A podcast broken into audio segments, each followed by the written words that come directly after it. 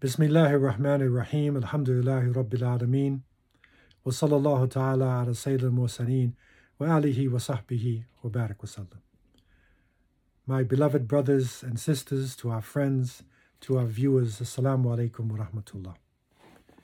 The fourth chapter of the Quran, or the fourth juz section, gave us a mission. And Allah subhanahu wa ta'ala showed the believers that Islam is not just prayer, it's not just fasting, but there is something that we should be engaged in in the life of this world. There is a duty to the, all of humanity, a duty to creation. And following this mission and its conclusion in Surah Ali Imran, with sabr, with patience, and with ribat, that we should be tightly unified Surah An-Nisa comes. This is a crucial chapter, and it was revealed in Medina, and it was specifically dealing with the third to the fifth year after the Hijrah, right after the Battle of Uhud. And at that point, there were many of the men who were killed. And so families were left without breadwinners. The society was in disarray.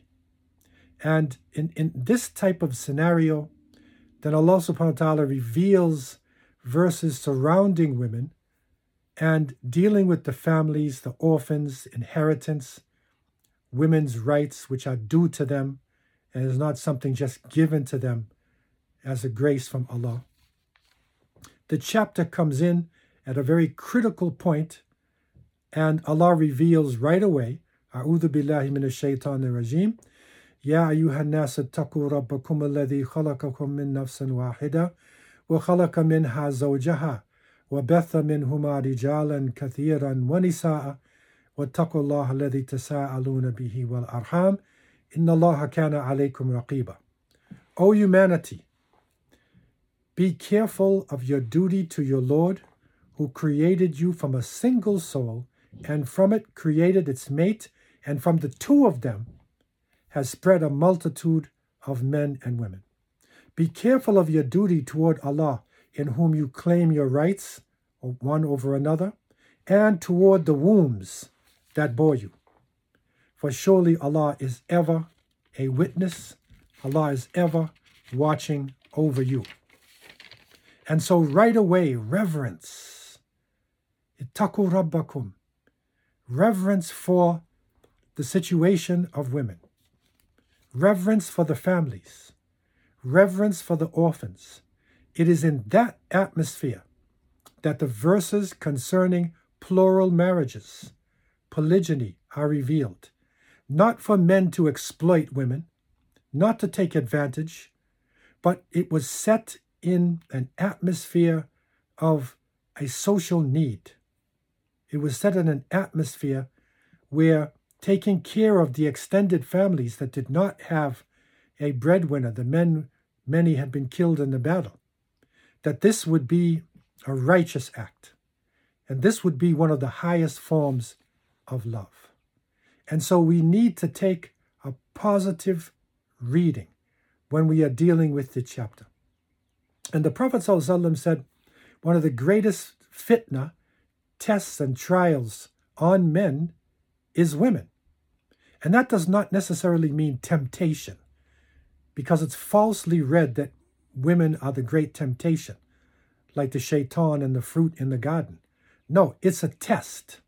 It's one of the greatest tests as to what men will do with their families. And so when we look at this in a positive way, you have a, a, a cup that is, that is half filled. So is it half empty or is it half full? we look at it that it is half full. It's a positive reading. And when we take this approach, we see Surah An-Nisa verse 34, Allah tells us, الرجال قوامون على النساء بما فضل الله بعضهم على بعض وبما أنفقوا من أموالهم. Men are protectors and maintainers of women because Allah has given an advantage to them and because of what they spend of their wealth. And so it is not that men are oppressors, that they are the sultans over the women, but they are qawwam. they have the duty to provide and protect. And that is a positive reading of the situation of men and women. It is one of utility.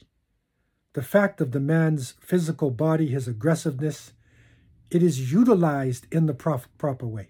The fact that the child is coming through the mother, that there is a point of weakness in the life of the mother, then it sets in a proper way if we have that empowerment attitude. And that is so important.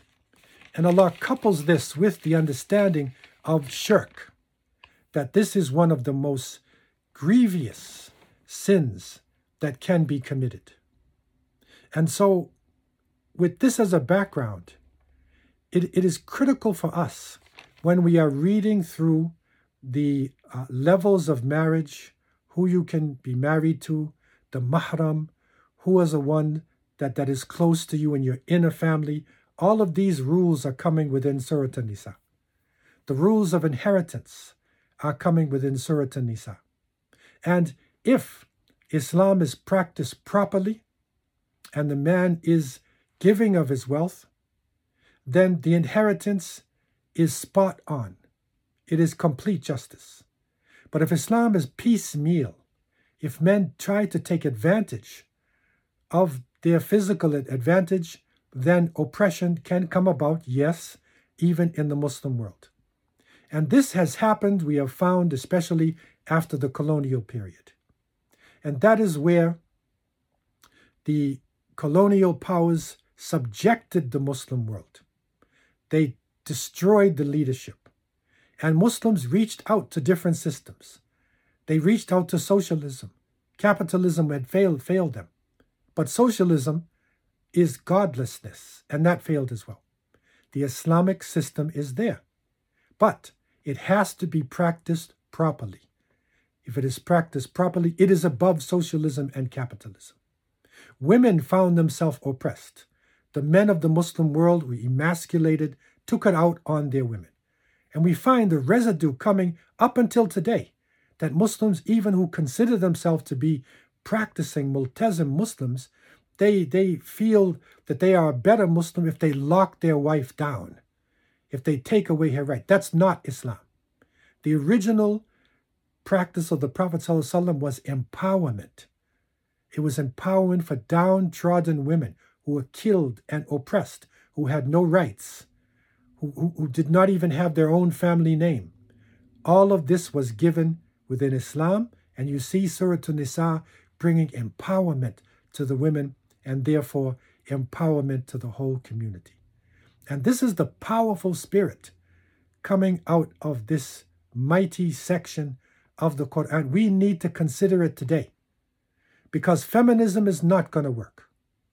Any of the schisms and isms, above that is the Islamic system. If we practice Islam, if we have that balance that we need in relationship, of male to female. May Allah subhanahu wa ta'ala bless our families. May Allah bring back the balance in the relationship of men and women. And may Allah help our children to come out of the confusion of today into the justice and the balance of Islam. I leave you with these thoughts and I ask Allah to have mercy on me and you. Wassalamu alaikum wa rahmatullahi wa barakatuh.